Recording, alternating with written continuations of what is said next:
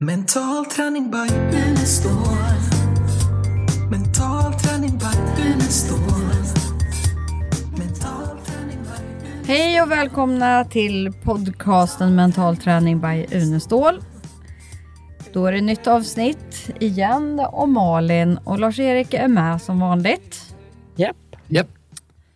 Yes, vad har vi på agendan idag då? Vad ska vi prata om tycker ni? Vi har ju haft lite ont om tid för den här podden eftersom eh, vi inte har hunnit med och göra den förrän idag och idag var det också ont om tid. Så det kan vara intressant att vi diskuterar lite det här med att hinna med och tid och så. Ja, hur hur vi fungerar på det. Ja, för just nu är vi kör ju en coachingutbildning och du har fullt upp Malin och du ska iväg på någon tid klockan ett och Ja. allt vad det nu är för någonting. Ja, Ja, precis. Och då, så har det varit flera dagar nu. Och, eh, eh, det här gör ju att det kan vara intressant att diskutera hur, man, hur vi människor fungerar utifrån tid. För tiden är ju egentligen ingenting objektivt eh, utan subjektivt. Det finns egentligen ingen... eh, Tid är ju mänsklig skapelse. Vi har ju, vi har ju bestämt att Eh, hur lång ska en sekund vara? De man tittar på sönderfall och cesiumatomen och så och bestämmer att det här är en sekund och sen bestämmer vi att det här är en timma och sen bestämmer vi att eh, tiden är linjär så att eh, framtiden följer på nutiden, nutiden följer på dåtiden men det är ju saker som vi har bestämt. Vi vet ju att i, i den verkliga verkligheten så finns ju ingen tid. vet vi? Finns, ja, det vet vi ju. Du vet, prata Vi- för, för dig Nej, själv. men det vet alla. eh, Det vet ju alla. Eh, Utan Det var att, ingen generalisering heller. Jag tror att det finns rätt så vet- många som vet att, att det finns en klocka och att de tror på den. ja, Ja. i den verkliga verkligheten, man måste skilja på verklig verklighet och subjektiv verklighet.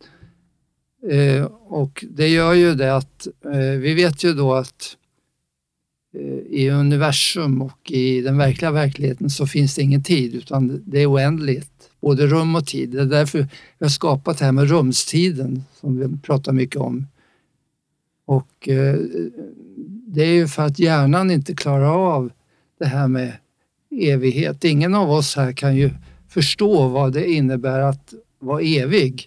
Att aldrig ha en början och aldrig ha ett slut. Vi måste ha en början och slut på saker och ting vi gör. Och därför har vi då, för att få ordning på tillvaron, så har vi skapat tiden. Så att eh, en orsak kommer före verkan. Vore det tvärtom så skulle det vara kaos om verkan kom före orsaken.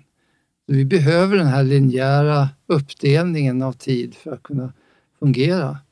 Men samtidigt vet vi då att eh, tiden upphör, till exempel när man når ljusets hastighet. Så när man kommer upp i ljus hastighet finns det ingen tid längre. Och eh, vår vän här, Jan Pilotti, jobbar ju med, som både är läkare och kvantfysiker, han jobbar ju med eh, teorin om att det finns hastigheter som är högre än, större än tiden, eh, än ljuset. Och det innebär ju att kommer man upp i hastigheter större än ljuset, då kommer tiden att gå baklänges. Och då, då försvinner ju hela vår tillvaro som vi har byggt upp. Så. Men vi, nu får vi väl hålla oss till den här Jag vet inte, jag har inga tiden. kommentarer på det du säger för jag, är knappt inte, jag fattar inte ens vad du pratar om just nu. Nej, men, eh, Hur skulle vi kunna använda det du pratar om i den här verkligheten med Jo, vanliga vi klocka kan, då? Vi kan titta på till exempel eh, hur vi fungerar utifrån den här subjektiva tiden då. Och hur mycket av, eh, till exempel när vi har stresshanteringskurser så ser vi ju hur många människor eh, lider av stress därför att det är tiden som eh, orsakar stress. Man hinner inte med. Eh, och där fungerar vi olika. Jag menar, du fungerar ju nästan bättre om du har ont om tid. Ja, jag presterar bättre. Ja, Eller jag Så väntar tills det är precis så jag ska hinna bli klar med det jag ska göra. Då, då, då tycker jag att jag presterar bäst. Mm, och jag har lite av det också. Eh, men Lite? det var väl en underdrift. nej, men det är, det är ju väldigt skönt för att det innebär ju att även om ni nu hade väldigt ont om tid här och så var det väl ingen av oss som kände oss stressad för det. Eh, så att det här med hur man fungerar på lite tid, det är ju väldigt olika. När jag eh, bjöd över John Kabat-Zinn till den här kongressen som han ordnade 85, då berättade han ju att eh, hans eh, patienter i sin stressmottagning väldigt mycket av eh, den stress de hade hade att göra med tid. Eh, att inte hinna med allt som lades på och så vidare. Och det är därför han byggde upp mindfulness utifrån att få bort stressen av framtiden, få bort stressen av det förflutna och kunna leva mer i nuet då, för att minska stressen. Så att, här är vi väldigt olika. Jag menar, i, vi kan ju kalla våra länder för tidsjukeländer egentligen jämfört med jag brukar kalla dem manjana-länderna. De som ser annorlunda på tiden tar det som det kommer och eh, inte blir stressade för att man inte hinner med någonting. Ja, du kommer du ihåg Indienresan? När vi åkte den där bussen och vi skulle in i den där lilla två, eh, tvårumslägenheten, 50 personer och titta på deras eh, toalett som de tyckte var fantastiskt att de hade i sin lägenhet. De som var guider åt oss, kommer du ihåg det? Mm. Det skulle ta typ en halvtimme. Det tog väl fyra timmar innan alla hade kommit ut därifrån. Och vi skulle ju åka från Goa till... Eller vi skulle åka till Goa, va? var det väl? Och det skulle ju bara ta sju, åtta timmar och det tog 24 timmar eller vad det var. Ja. Ja, det vi var ju rätt så... Många var ju upprörda medan guiderna tyckte att, ja men, vad spelar det för roll? Men det ja, där hamnar ju också lite, för det är jag lite fostrad med, det här med respekt för andras tid. Och det är ju det, det momentet som kommer in, om man nu ska vara lite manjama och hit eller dit. Men då hamnar det lite hos mig också hos att respekt för de man har committat något med. Att, eh, så det blir...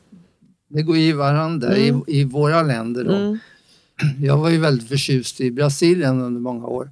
Och eh, bland annat just för det här manjana-stilen. Och, eh, Akshain, eh, en, en god vän som var psykiater och som vi hade mycket tillsammans med.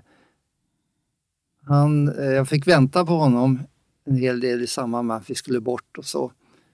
Så att till sist eh, påpekade jag det för honom att eh, han alltid kom för sent. Då, då frågar han mig, vet du vad som är det mest neurotiska här i Brasilien? Det som betraktas som det mest neu- neurotiska? Nej, sa jag, jo det är att komma i tid. Så att eh, i sådana länder så tar man ju det annorlunda och då, då slipper man den här tidsstressen. Då.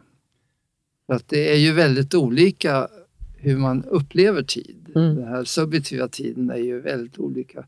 Jag brukar säga att beroende på vilken sida av toalettdörren man befinner sig så upplever man verkligen tiden olika. den, den är bra, den har jag inte hört förut.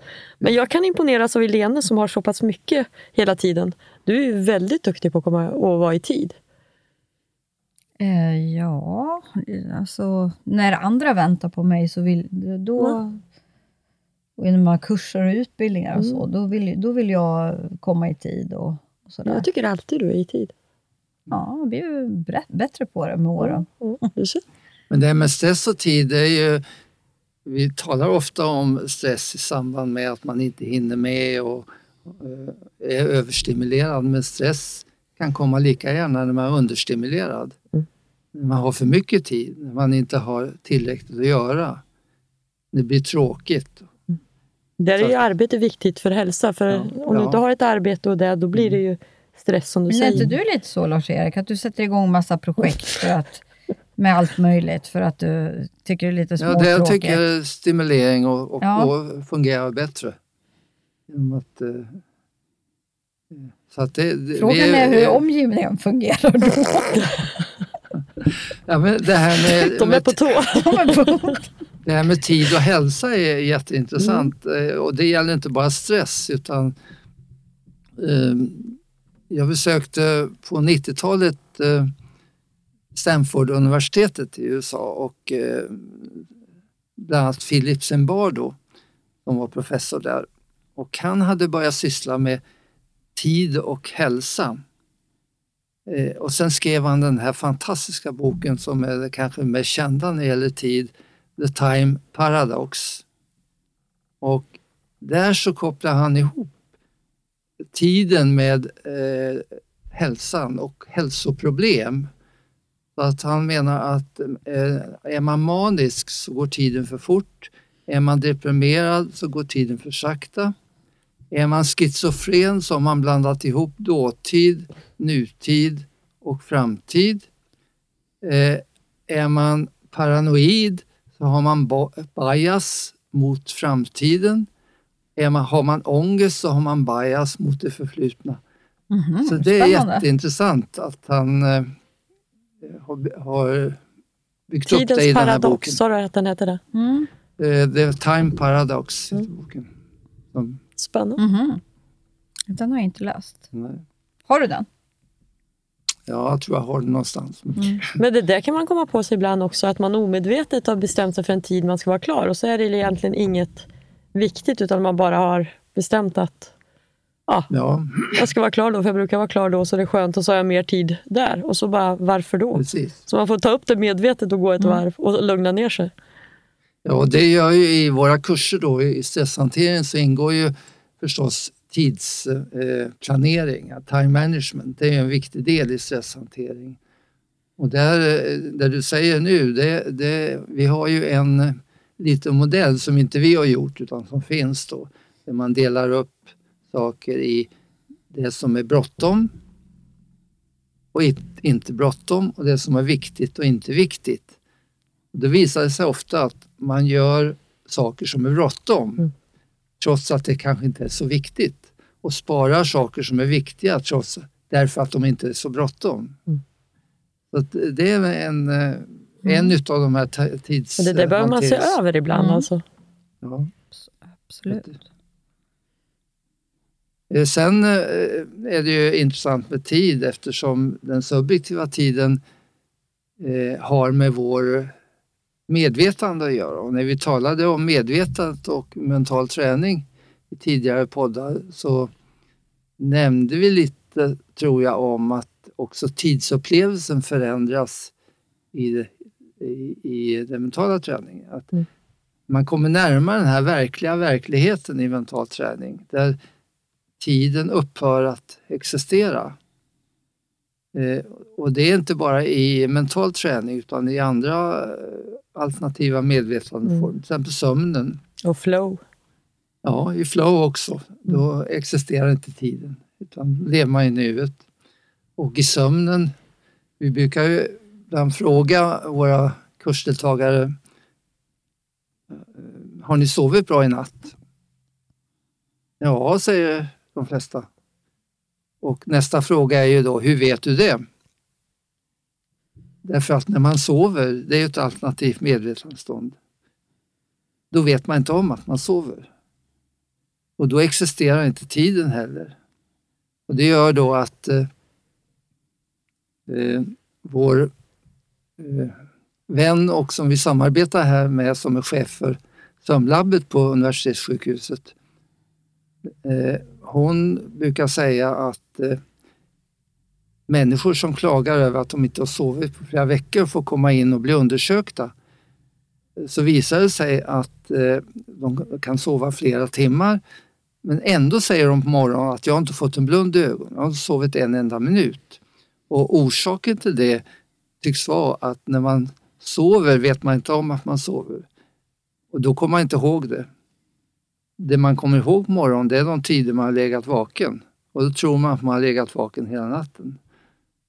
Så där är det intressant då hur, hur tiden försvinner i, i, i alternativa medvetandeformer, typ flow och typ sömn. Men det andra är ju att vi kan fast, med hjälp av mental träning kan fastställa tiden exakt. Vi har gjort experiment, du har varit med på det Lene, jag har gjort det med dig faktiskt. Och, och Ja, har du har experimenterat hej vilt med Ja, mig. när men du har fått visa efter. det. Och eh, eh, ett sånt experiment vi gjorde i samband med en, en eh, kurs, tror jag det var rätt många deltagare eller åskådare, det var att du fick gå ner i självhypnos och sen fick du en instruktion som du inte skulle komma ihåg.